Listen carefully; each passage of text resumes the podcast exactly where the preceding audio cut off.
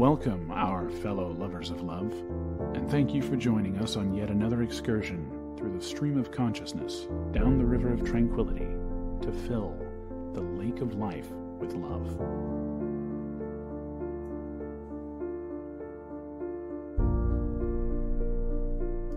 And good evening, our fellow lovers out there, and welcome. Thank you for joining us. And I plugged this in all wrong this time. Look that. Wait, wait, wait. There we go. There we, it's always something at the beginning of these shows, isn't it? It's always something. we have to fire our intern. We some- wait a minute. we could get one. Maybe that would help. no, that's what happens when I throw the studio together in a few minutes. I get I'm too fast at it, so I wait. And now, yeah, anyway. ah, yeah, it's my own fault. But you know what do you want to do? I, I at least I admit my fault. So I will work on that. We're professional around here. We are. But as we are here tonight to discuss Christmas because it's that Christmas time of year, and you can see we've got the ugly Christmas sweaters. Oh, yeah.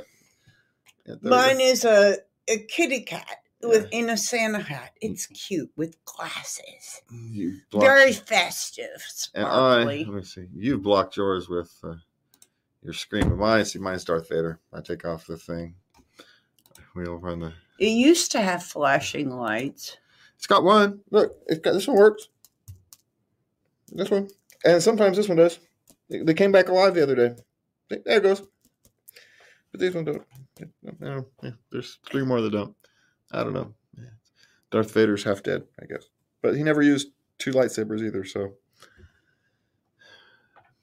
anyway, it's not like historically accurate. The Darth Vader as Santa isn't really historically. Well, that's why it's an ugly Christmas sweater. it is. It's an ugly Christmas sweater, but it's also people like this Christmas sweater. So it's one of those ugly, likable Christmas sweaters. it is. So there you go. So it's that Christmas time of year where you, people spread joy in various ways. Hey, and next week I you I get this thing off tomorrow or the day after tomorrow, technically speaking. Your cast. Yeah, this stinking thing finally gets to come off. So next week for Christmas, I I have don't have a cast. Yay. Hey, finally get this thing off of me, unless I break my wrist again or- or arm again, which my luck is entirely possible. All right. So we are here to talk about Santa Claus and Christmas and Christmas traditions and where they come from and and you know how to make new ones. You know, you don't have to follow old traditions. You we all have the freedom to choose our own Christmas traditions, and if that means we make new ones, then we make new ones. You know, that everybody gets to do their own thing, and we all get to decide kind of what's right for us and for our families and for our.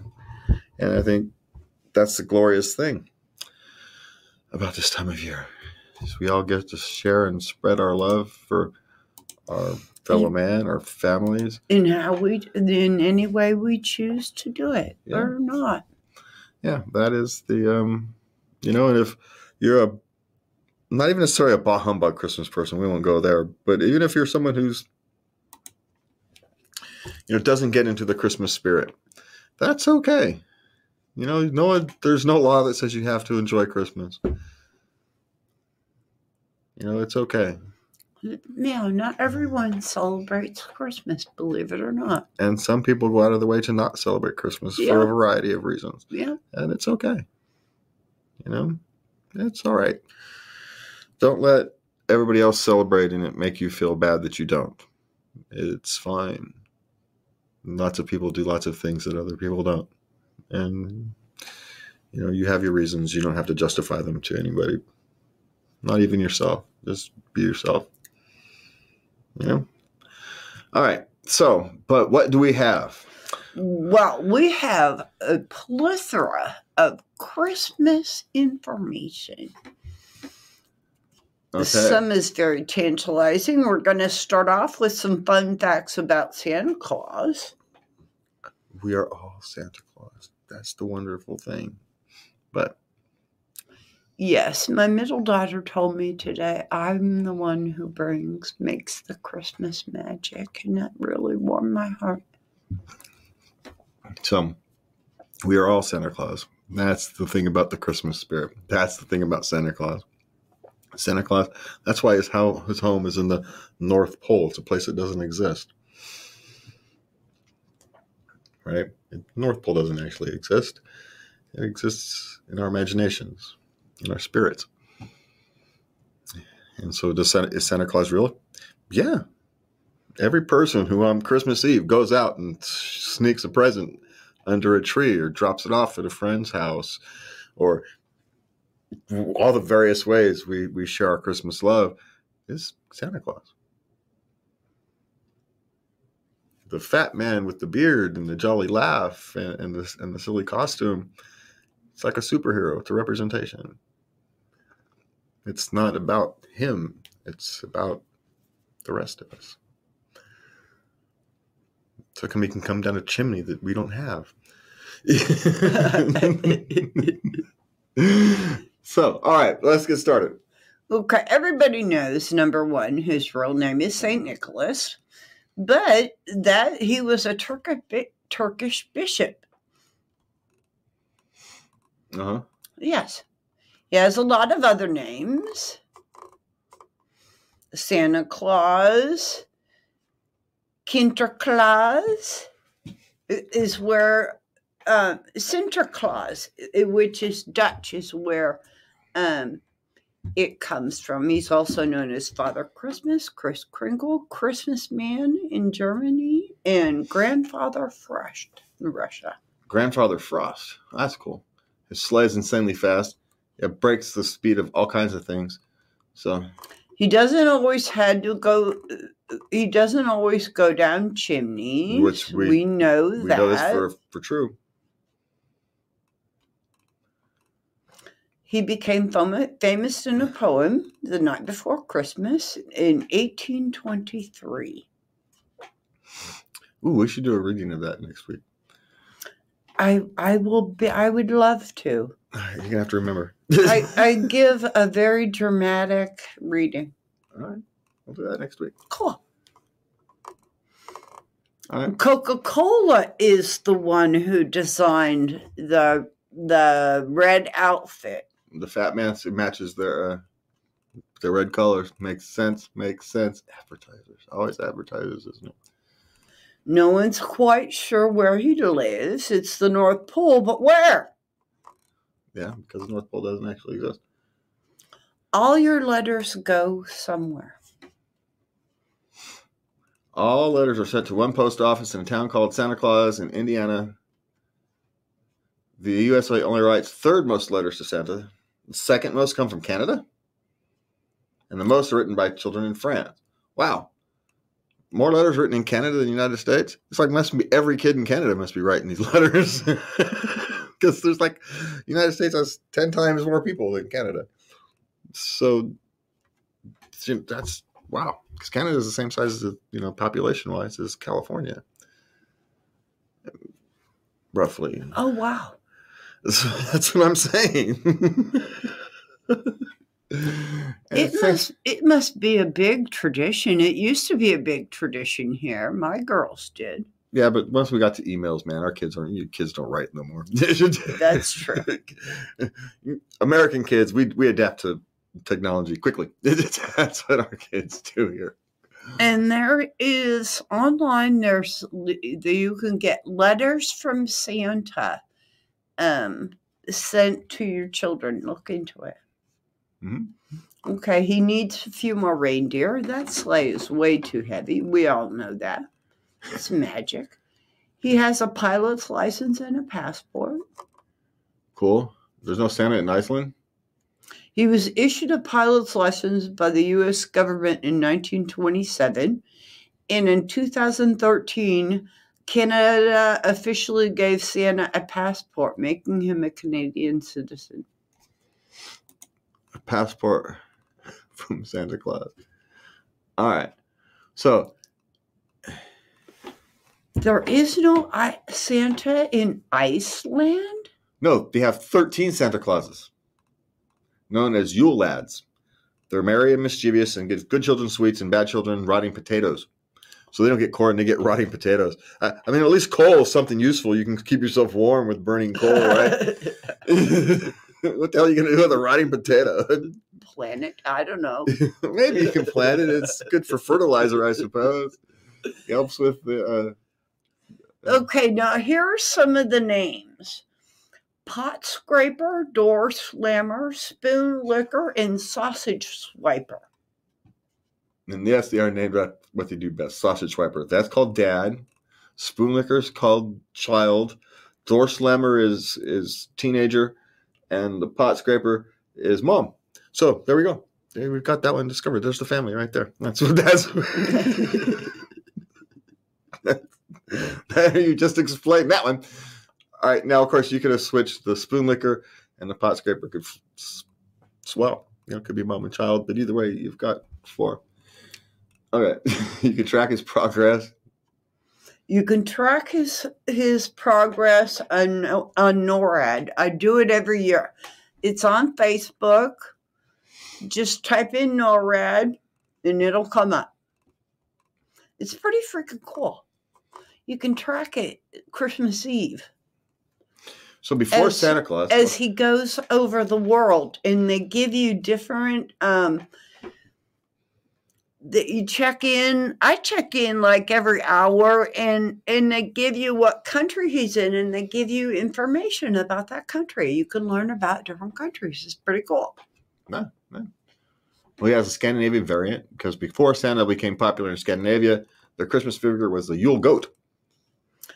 ah that explains the goats that we i have that my Danish grandmother used to send me. I'm 60 years old. I've been around these freaking straw goats all my life, and I had no idea. Now you know they're Yule goats. That's what they are.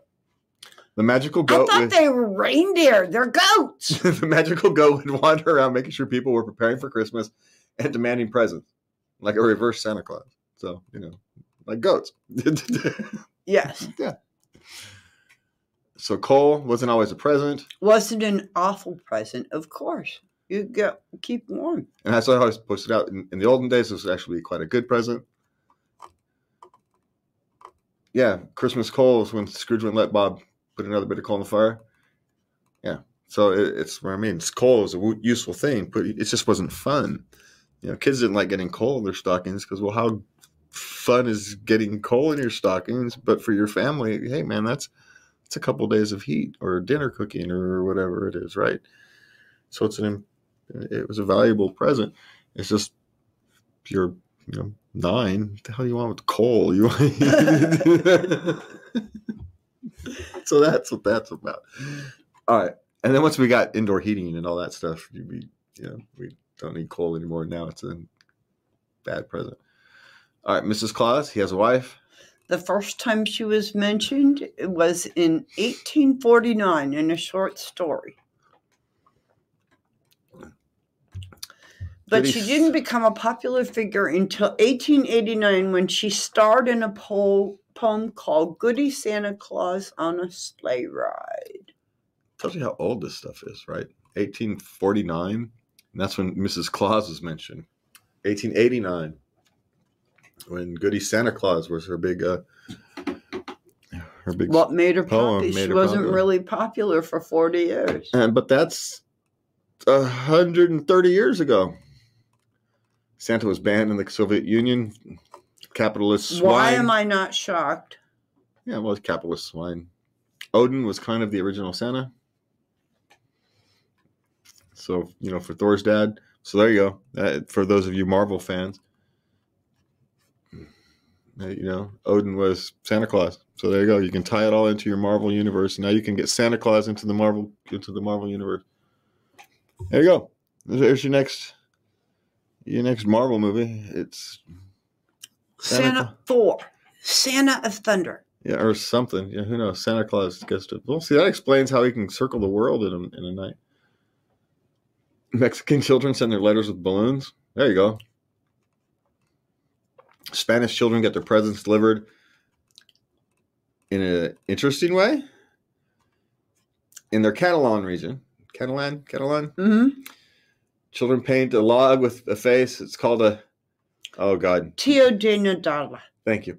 They, they offer it for food and keep it warm with a blanket. And then they put the log in the fire, beat it with sticks to make it poo out presents. it's like what what seven year old boys invented this? That's what I want to know. Because that's what that is. He had to go at politics. In North Pole, Alaska, a man legally changed his name to Santa Claus and was elected to city council. See, there you go. So Santa Santa Claus was a city councilman at least at one time in North Pole. So how's that, legally speaking? That's silly, but you know, we get to do what we want. I do what I want. It's like Cartman. I do what I want.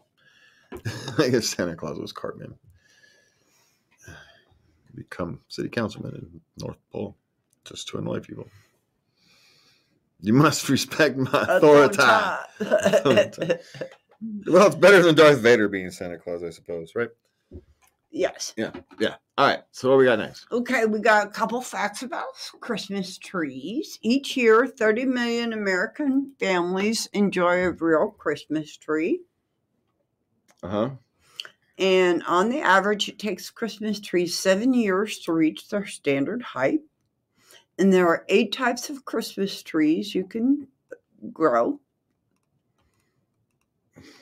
And there are 17,000 Christmas tree farms. Seventeen thousand, and don't feel guilty because these are these aren't these are man these aren't uh, forests that people are chopping down for these trees. These are crops. Yes, Yeah, They're they're crops. they're sustainable crops. Yeah. Yeah, they plant more trees than they harvest Yeah, they do. because you know what they need. They need trees for next year and the year after that and the year after that. And if cut down all the trees and don't replace them, they won't have any trees. So in order for their business to sustain, they need to keep planting trees. Yes. Okay, last one. The first written record of a decorated Christmas tree is from Latvia in 1510. It was decorated with artificial roses. In the 1800s, German settlers brought the Christmas tradition to the U.S. And so the top Christmas tree production states, uh, I'm actually be surprised. Michigan, North Carolina, Oregon doesn't surprise me. Pennsylvania, Wisconsin, I suppose Wisconsin doesn't surprise me. And Washington. I would think Washington would be higher on the list. Unless he did the list alphabetically, not by production, which is what it looks like. I would have listed it by production. So, anyway. I would think Oregon and Washington would have a lot. And if you get it early, make sure you take care of your tree. Make sure you water that thing a lot and put its special food in there and all that. Otherwise, you're going to have a bonfire in your front house, in your living room. And nobody wants that around Christmas time. All right, now what else we got, Lovey? We got unusual Christmas traditions that you don't know of. That I so I haven't looked into these to tell you the truth. All right, so this is gonna be fun. I know about the first one, Uh-huh. Christmas demons in Austria. Now, um, naughty chil- children on the naughty list will be punished by Saint Nicholas or Santa's evil counterpart, Krampus, Krampus. a half goat demon. Apparently, on on December fifth, men drum, dressed as Krampus parade in the streets carrying chains and baskets that are meant for abducting bad children. Good heavens. Krampus. That's a great video game name to use as your video game character. Krampus. Just saying. That's a great one. Uh, poop related traditions in Catalonia. There's a tr- tradition of the defecating log, Is that the same thing? The beating the log again? and the log will be sent out as gifts. Starting two weeks before Christmas, cat families create a character out of a wooden log and feed the log with nuts, fruit, and sweets. Oh, so it's um, it's a uh, it's a fruit cake. But they call it poop. well, yeah, because then they beat it. Anyway, it's another one of these beating the log things. I don't understand, but okay. We'll, we'll just accept that's what they are. Uh, deck the halls with spider webs in Ukraine. Hmm. I have a few friends who totally get into that. Yeah, of course, with the new lights, you don't want spider webs to explode your Christmas tree. So you have to be careful. All right, radish carvings in Mexico. So why Or radishes? Oh, reddish. Reddish. Some say that this tradition began when a few monks brought some extra large radishes to the Oaxaca Christmas market in the mid 1700s. Later in 1897, the mayor of Oaxaca City started the radish carving competition as a way of attracting more people to the Christmas market. So it's promotion. Radish. Well, hey, that's unique, right? Who the heck would think of having a promotion with radishes? I know. And so, you know, hey, why not? Knock it, kill her cat. Hey, they met our cat. And the book given in Iceland. So apparently, in Iceland, is new clothes because you don't get one. The Yule cat will come and eat them. So you apparently you need to get new clothes on Christmas, otherwise the coming the cat will come and eat you. The Yule cat. A Yule cat. It's like a Yule goat, but different. And it's also a tradition for Icelanders to give each other a book during Christmas. A book. Well, yeah. It's meaning it's Jolaboka flood, Yeah, one of the few things that weren't ri- rationed. meaning. Christmas flood of books. It's because they weren't rationed in World War II, so it became the most affordable gift. And so it was one of those things where the tradition sticks around because it's a, now a tradition. You know, that's sometimes how traditions start. We forget why we start them, but we just keep doing them because. It was, my mom tells a story about someone who told a story, and I forget what it was. Someone had their mother was cook. Their mother used to cook a, a roast, right? And she'd cut off the ends, put it in the pan, and cook it in the in the oven. So the girls, when they're older, were cutting the pan and putting it in the oven. So, so why do we cook this way? I don't know. My mom always cooked this this way. And so why do we cook this way? So she went and asked her grandmother, because that's the size pan I had. There was nothing special about the recipe about cutting off the pans. It's the size pan she had. Yeah, but her daughter, that's the way, that was the way she was taught to cook, to, to, to prepare and cook it. So that's what she did. Even though they now have a big enough pan and big enough oven to cook it however they want. But that's just how I was taught. And so it's, you know, traditions there are strange things. You don't always know why they start or why they're around. But it's, you know, sometimes they're kind of wonderfully silly. Yes, they are. Speaking of silly, I'd like to talk about some fun Christmas party activities. all right, Christmas party activity. Yes. Okay, the first Okay, but before we go about Christmas party activities, I want to know what kind of person goes to a Christmas party. I can actually honestly say I've never really been to a Christmas party. really? No, I mean I went to a work one once, but it's only because I felt I had to. I'd have preferred to gone and take a nap. Frankly, I'd have preferred to, uh, preferred to have kept working, but It's fun. It's team building. yeah, sure. Except for those that don't want to be there. and half of those that do want to be there only want to be there because they're getting out of work. At least they're putting in an effort. I showed up.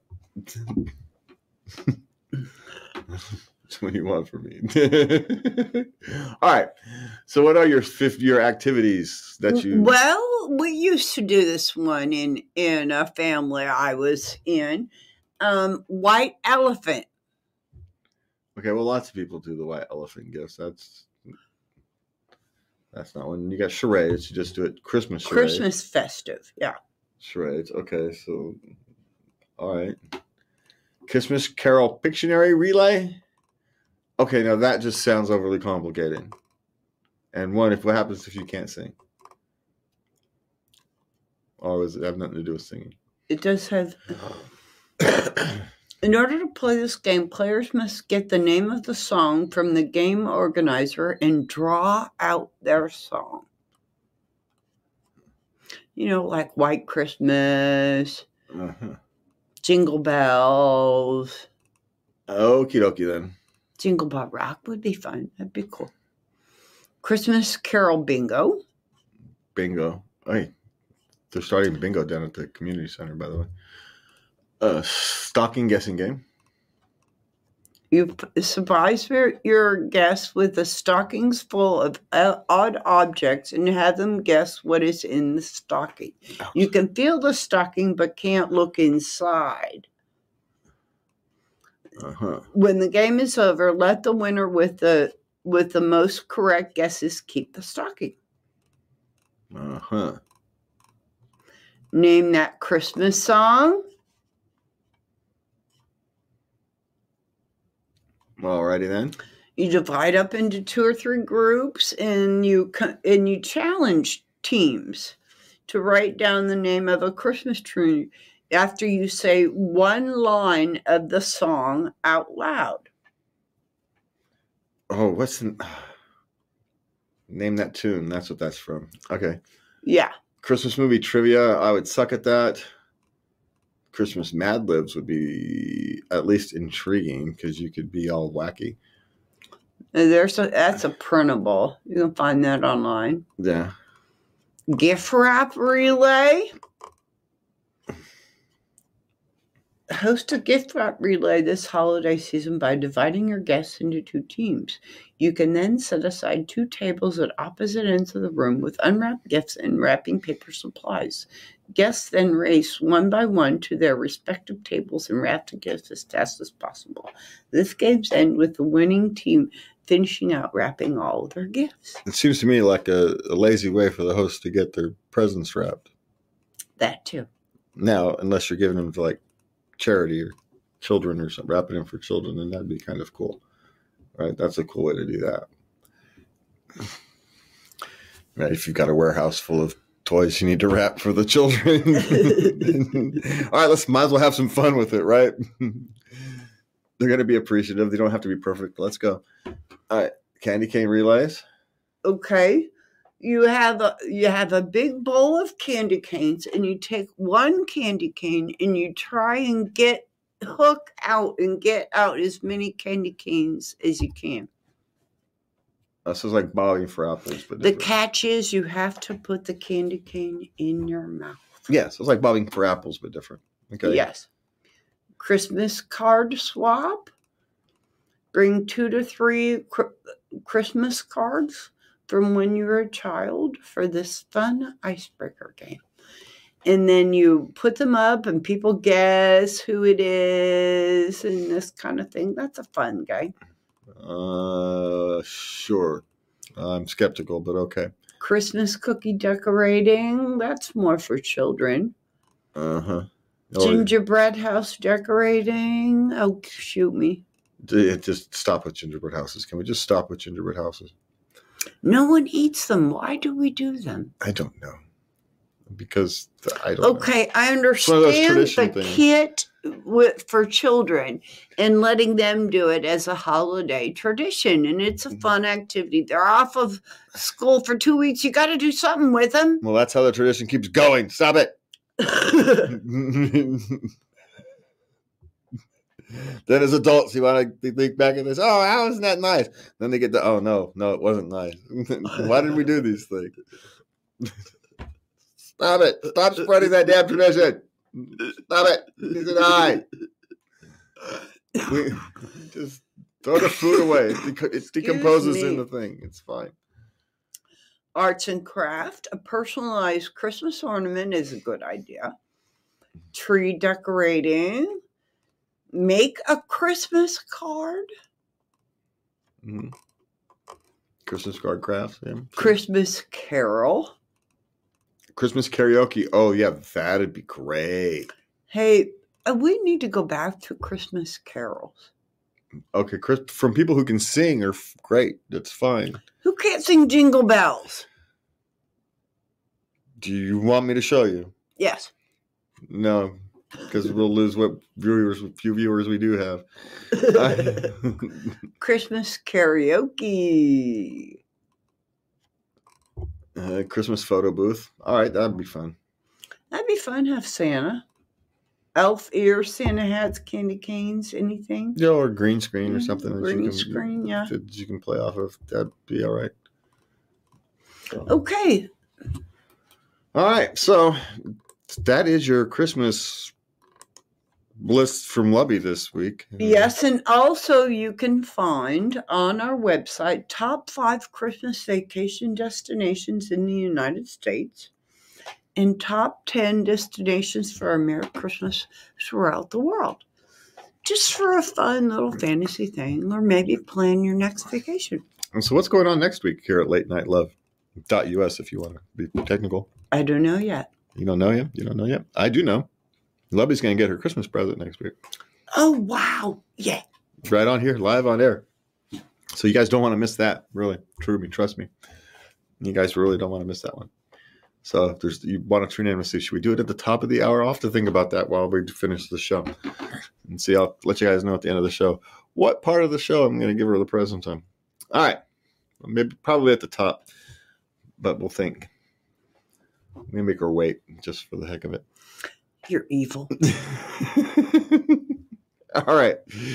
So there you go. Let's get started off. You've got parenting up here at the top. Yes, I do. And this poor man, he writes in, I hate Christmas, not for the holiday itself, because I'm not allowed to give my kids something without people getting annoyed or mad at me.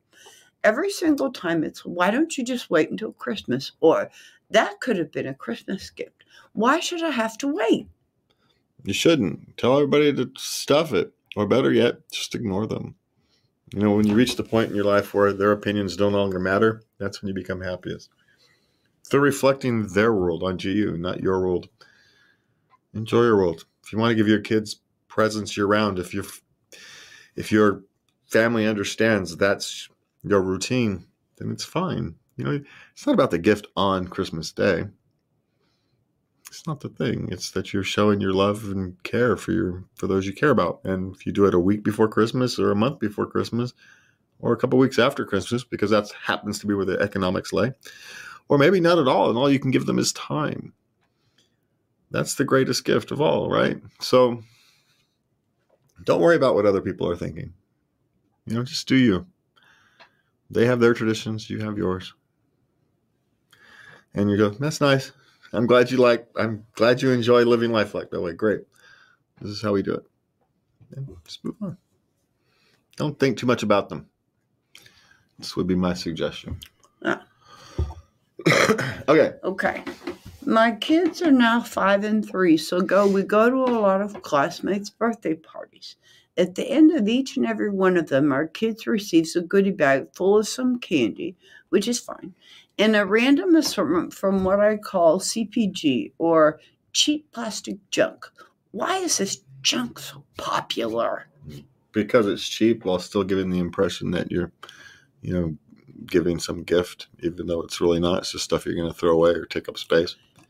Uh, they do this that cheap plastic junk can serve as a uh, toy that a child actually plays with and likes.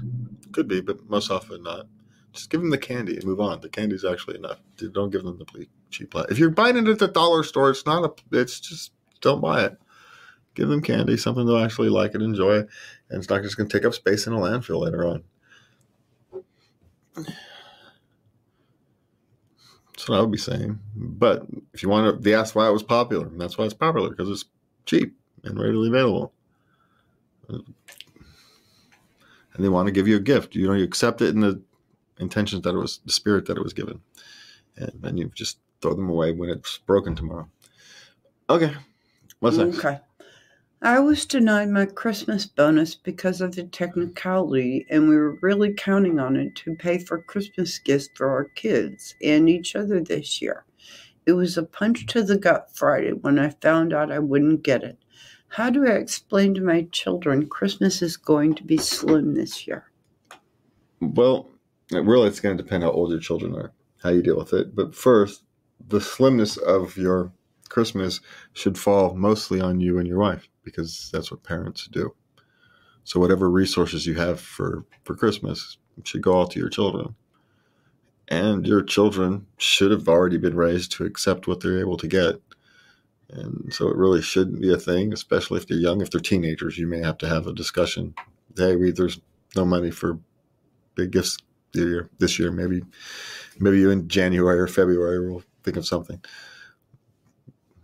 You know, that's how I had to deal with it. So you just be honest and upfront with them because it's their expectations. Set you don't want to set expectations that are then not met. So you know, and if they're young, they like what they get.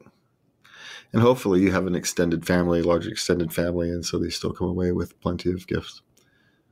But if not, remember the biggest gift on Christmas is you and them. It's not the trinkets they get. But I do have a hint for you. Don't buy them clothes.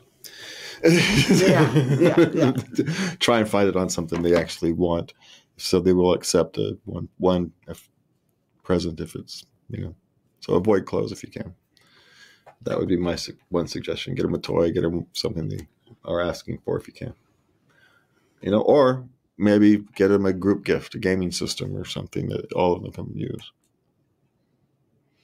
Know, I've had to do that a couple times where I can't afford to get all of you something. I mean, to get each of you something, but I can't afford to get. I can't afford to get all of you something. So, yeah. And if you've raised your kids right, you have a proper family. It's not a problem. You know, they accept it, and it's just normal for them. There's nothing wrong with it. It's just the way life is. It's how you feel and reflect on that. So just be okay with it because it's the way it is. You can't change it, so you're just going to have to deal with it. And that's the gift you can give them this year. You know, don't take a bad situation and make it worse. Don't go into debt that you can't afford. Okay. Okay. My 14 year old was caught vaping at school. One day school suspension. She is generally a very good kid and only occasionally gets in trouble, once every couple of years. She she is obviously apologetic and claims it was her first time. Thoughts on how to respond to this? Well, it could have been her first time, but if it was her vape, it wasn't. Um, but also, I'm not entirely sure. How do you deal with it? Well, Uh, I don't know. I wouldn't make too much of a deal about it because, frankly, you have a tendency to push them farther into it. But that's also something you have to know your daughter and their circumstances and why she's feeling the need. She's trying to fit in. She thinks she's dealing with stress. You know, what's the underlying? She's just trying it to be cool. What's, what's going to happen, which will pass. There's, you know, you just have to know. There's not a. I can't sit here and say here is a single way to deal with it, because there's not. Children are individual. Circumstances are individual, and you know, and you have to make a decision about where you're, which risks you want to run. You know, is is there a risk to health with vaping? Yes, there is. Is there a risk to addiction? Yes, there is. Is if you come down too hard on her, is there a risk to her rebelling and have and going down paths that she otherwise wouldn't have gone down? Yes, there is. And you have to balance all these things. And no one sitting here can tell you to do anything but proceed carefully. Open the lines of communication and keep talking. I wouldn't make rash decisions talk to her about it. Yes. Actual genuine conversation, not lectures. And that's hard for parents to do. but that's what you have to do. You know, kind of a non judgmental conversation. Because otherwise, she's going to, you know, every action has an equal and opposite reaction. So you don't want to push her into rebellion. That's my suggestion. You know, this may be her. If vaping is the big worst type of rebellion she's going to give you, then maybe you think you're lucky stars. you know? But again, it's something I can't tell you from here. I, there's just you have to. These are those tough calls that parents have to deal with every day, and it's your turn. We wish you the best of luck, but the best of ways approach it calmly and with empathy and compassion. You know, maybe she's trying to fit in. Maybe she's feeling anxious. She's trying to deal with it, and because she's a teenager, she's still not dealing with it properly or sideways, whatever. You'll find out, but it, it's not a one-hour conversation. It's a conversation just going to have 20 minutes today, 30 minutes tomorrow, 40 minutes next week, 10 minutes, you know, the day after that. And that's how these conversations are going to go. Okay. Okay. Now we move on to some work questions. Alrighty. How am I supposed to survive the workload of college and a future nine to five if I can barely keep up with high school? Oh, you poor thing. because working in, in on your nine to five is this thing called different. You know, you're paid to be there at nine to five, and then you do this thing called go home. And they don't have this thing called homework at at work. Now, some people take their work home, which don't know why you would do that because if but you know if you're salaried there's a different question. But for the most part right especially your first jobs you're not going to be taking a lot of work home right? you can't wash the dishes from mcdonald's at home. Right? There's there's just a certain amount of things you can't do at home. I mean i can't do my job from home even though there's parts of it i can but i'm more efficient at work. So when you're home you're home unlike school where you go to school all day then you come home and you study and it's for school tomorrow and you're spending 12 hour days through university. Or when you're in high school you're spending an hour on the bus both ways getting to and from from school. I mean and you're in school to learn how to do things so you're not efficient yet despite what you might think you know? You're not good at anything yet. You're not. You're still learning. You know it takes a long time to become fast at things right? That's what experience gets you is is fast is quickly.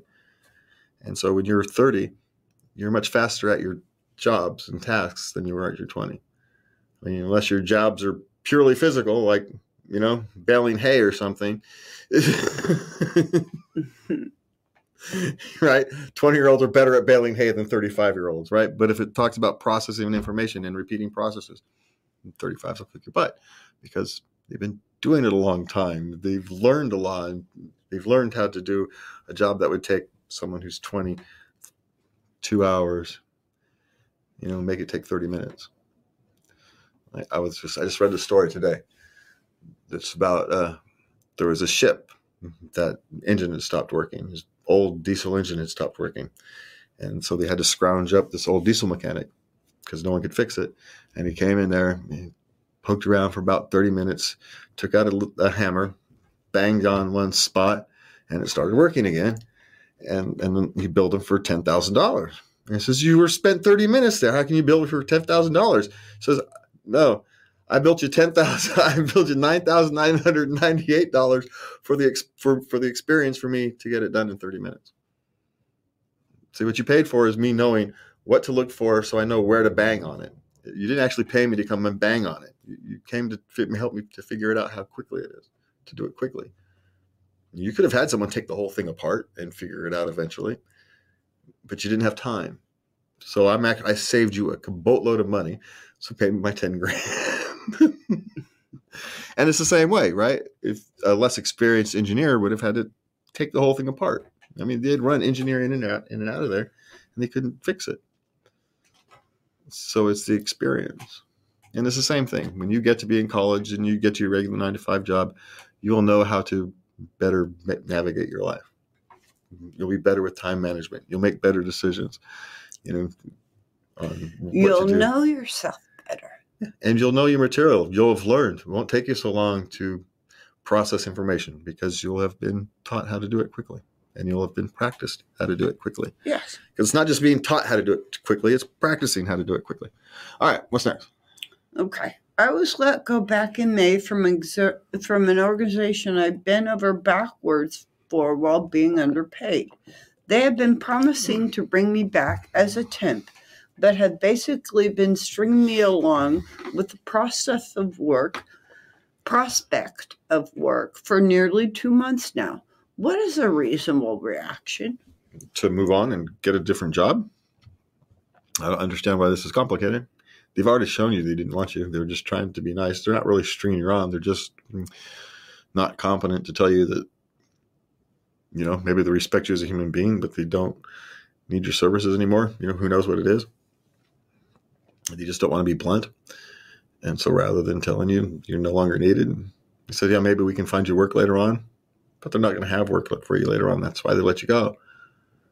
So it's time to move on. Are they being, you know, incompetent about the way they're going about it? Yes. Yeah, clearly. But, you know, you it's time for you to take charge of your own life and get your resume together, go on LinkedIn or whatever that your jobs boards of choice are, and start finding the next job. So, and it's okay because you know what? The best way to get a big pay raise is to change jobs. So you'll be all right. Okay. I turned down a promotion at work, and now the manager wants to pe- speak to me about why. I feel uncomfortable doing this. How do I get out of it? You don't. You just go tell them the truth. He may be curious, right? He wants to know why. It doesn't mean you're in trouble. I get being anxious about it. I trust me, I really do. It's like being called into the principal's office. You just don't want to do it. But, you know, he may want you he may think it's good for your career. He may be trying to look out for you. And in a sense, you don't want the responsibility, and that's fine. You just have to tell them, I just don't want the responsibility. You know, I'm happy with my job. I had a friend in high school whose dad was a, a computer programmer for a State Department. And he kept offering him promotions and he kept saying, No, no, I don't want it. No, I don't want it. Because he just wanted to go in, do his job, and go home. He didn't want the responsibility of being a supervisor or a manager. He just wanted to be his, he just wanted to sit behind his desk and program his code. That's all he wanted to do. he didn't want to be responsible for other people. And that's, there's nothing wrong with that, right? He was perfectly happy where he was. And if that's your response, just tell them that. You know, if I didn't feel comfortable in that in that position, I don't feel qualified, whatever it is, just tell them that because that's actually what they're looking for. They're looking for the truth. So just tell them the truth.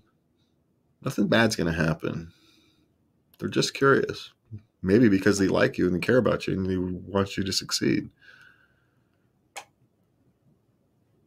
You know, that might be the reason. And they're curious as to why you're not on the same path. And once they find out, then, you know, they'll find out. Maybe they have more faith in you than you have in yourself. You know, maybe you should talk to a therapist about that. Okay. Okay, we're going to go into relationships. I don't know how to move on from a five year relationship which ended this morning. Where do I go from here? Well, it ended this morning. You go nowhere. Allow yourself to grieve. It's the only answer at the moment. A relationship ended this morning. It doesn't seem to me like you're panning for it to continue, but you still have to allow yourself to grieve. You know, don't put too much pressure on yourself to move past it too quickly. Allow it. You, you, the pain's going to be there, so allow it. Allow it to sit because that's how you get through it faster. Don't fight it. You know, almost in a sense, become friends with it, and then move on because you already know what that's what you have to do. But that's my suggestion on these kinds of things. Feel the pain, feel the grief, allow yourself to mourn. You know, and pick a you know pick a date. You know how long you should mourn before you personally start getting bad for yourself. Most of us do.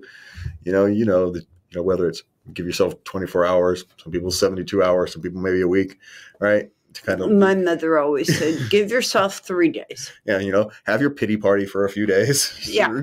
right? You know, allow yourself that, but give it a give it a limit and then you just start putting your life back together as not even back together. You start piecing your new life. start going down the path that is your new life now. Because yeah, your relationship is an end of a path that you were on, and so now you've got this path that you weren't thinking about before that you've got to wander down. and it's and it's tough. But whatever you think of right now isn't going to be reality. So feel your pity party, go through the grieving process, and once you start getting out the other side, you know, once you do that, once you've allowed yourself to feel, then you'll start, you know, seeing where you want to go. You'll start either picking up at old hobbies again and going back to things that you felt comfortable with, or maybe you'll feel adventurous and want to go out and try new things. And you, I don't know which ones you're going to want. Right? At some point, you'll want one or the other. Right? You'll go back and pick up old hobbies. Maybe go back pick up an instrument you used to play, or you know whatever it is. Take up painting again. You know whatever your artistic expression was, or maybe you'll go off and try skydiving or, or rock climbing or something. You know who knows. Become a gym bunny. Shit, who knows? You'll you'll something. You'll do something to start finding your looking for yourself again, that sense of self again, and then you'll find it, and then you'll, and then before you know it, life will just be life again. So it'll happen. So, but for the next week or so, I feel for you. We're here for you. Well, metaphorically speaking. Yes. metaphysically, metaphysical speaking. I, I get that one confused. Okay, what's next? Okay, my best friend led my boyfriend to believe I wanted to baby trap him. How do I convince him I never even thought about doing that? Um, by just not trying too hard. To be honest, the only way you're going to convince them by not doing that is you say kind of that silly and you just kind of move on and right there's no and if he doesn't believe you then that's a different issue. And my question is be why would your best friend try to convince him that he was baby that's not your friend my dear. Yeah that's certainly not a best friend. Well unless of course that best friend thinks there's something wrong with him and she's actually trying to protect you by driving him off. But that's a different discussion. I mean there is a reason that that might happen. You know. Ooh, I hadn't thought of that. She's jealous. Uh, well, she, her best friend may be jealous, but it could just be protecting, right? Maybe she secretly knows the guy is a scoundrel, and so he's she's just trying to, or a playboy, and she's trying. Oh, to, the games we play. Yeah, you know. So who knows? Rather than just talking to her friend about it, she tries to scare him off. Yeah, who knows? Who knows what the reasons are? But you can't actually do anything because the it's one of these goofy positions where the harder you try to convince them it just makes you seem guilty. It just it's you know one of those things. There's it's almost a no-win situation right? The only real way to take to deal with it is to just kind of treat it as the silliness that it is and move on. And if he doesn't treat it the same way then you're not on the same plane and it's a different discussion. You know what that discussion goes i can't tell you but it's a different discussion to have. Okay what's next? Do i female 21 let my ex male 22 know that his mom was the reason for our breakup? She was horrible to me. Well you could. I mean if you suppose if you need to or if you're trying to get back together for some reason. But if you're generally broken up and it's over, I also don't see the point. You probably should have told them that before you broke up. Would have been the better time to have the discussion. I mean, assuming she didn't. I mean, it seems to me at this, this this point it's too late. It's water under the bridge, and you might be better off just moving on. You're still carrying it around you know, maybe telling him helps you get it off your shoulders. And, you know, maybe you're still friendly enough where it's an okay conversation. You know, but I always suggest that when you split, you just split. You know, kind of going back, it rarely gives you the closure or what you're looking for. It rarely does. It rarely does. So be careful. I mean, uh, be, be, before you do, understand what you really want out of it. I would suspect is probably a better way for me to describe that.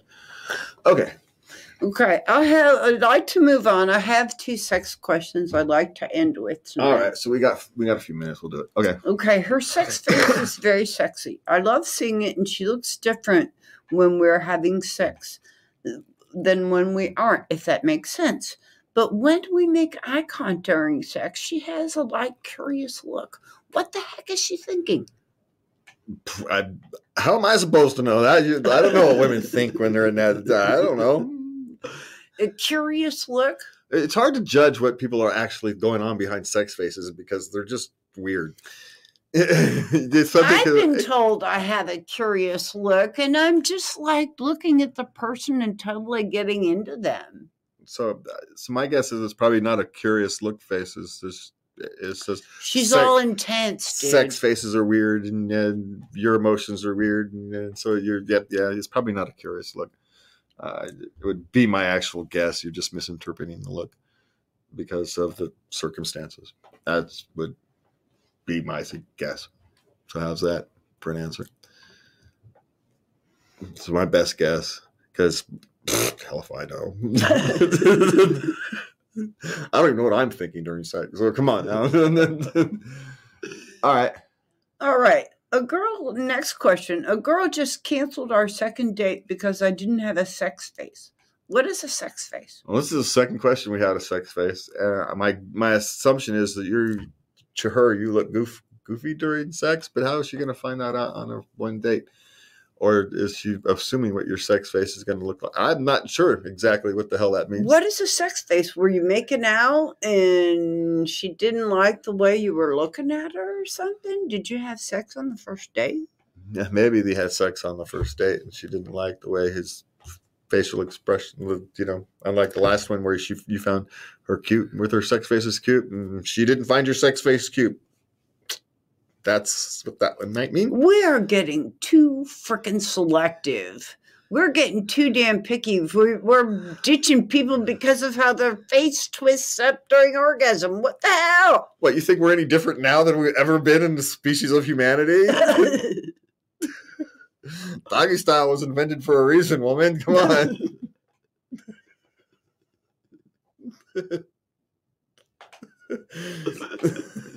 Just say it. I don't want to see that face.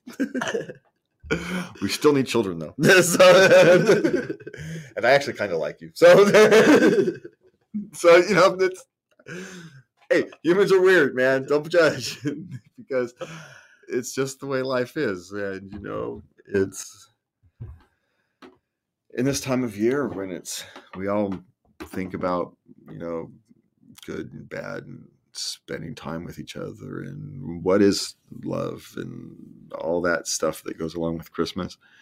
And then that shortly follows to the new year where we all think about rebirth and redoing and reju- rejuvenation. It's a uh, interesting time of year. And I think we all should maybe spend some more time thinking about it, a little more time in contemplation. I- I think is a good thing to do for this time of year. I think the cold weather, the dark, the long dark nights are conducive to that. So, for our Christmas suggestion, is to spend some time with yourself. Give a gift to yourself, a gift of time. That's what I would do. And join us next week for Lubby. She gets her Christmas gift. We'll do it at the top of the hour just for fun, so Lubby can. Oh, yay! I don't have to wait. She doesn't have to wait. I won't torture her. I love her too much to torture. And with that, we want to thank you guys for joining us tonight. Um, have a good evening, and please remember to oops, wrong mouth. Please remember one of these days I'm gonna get all this right. To love everybody.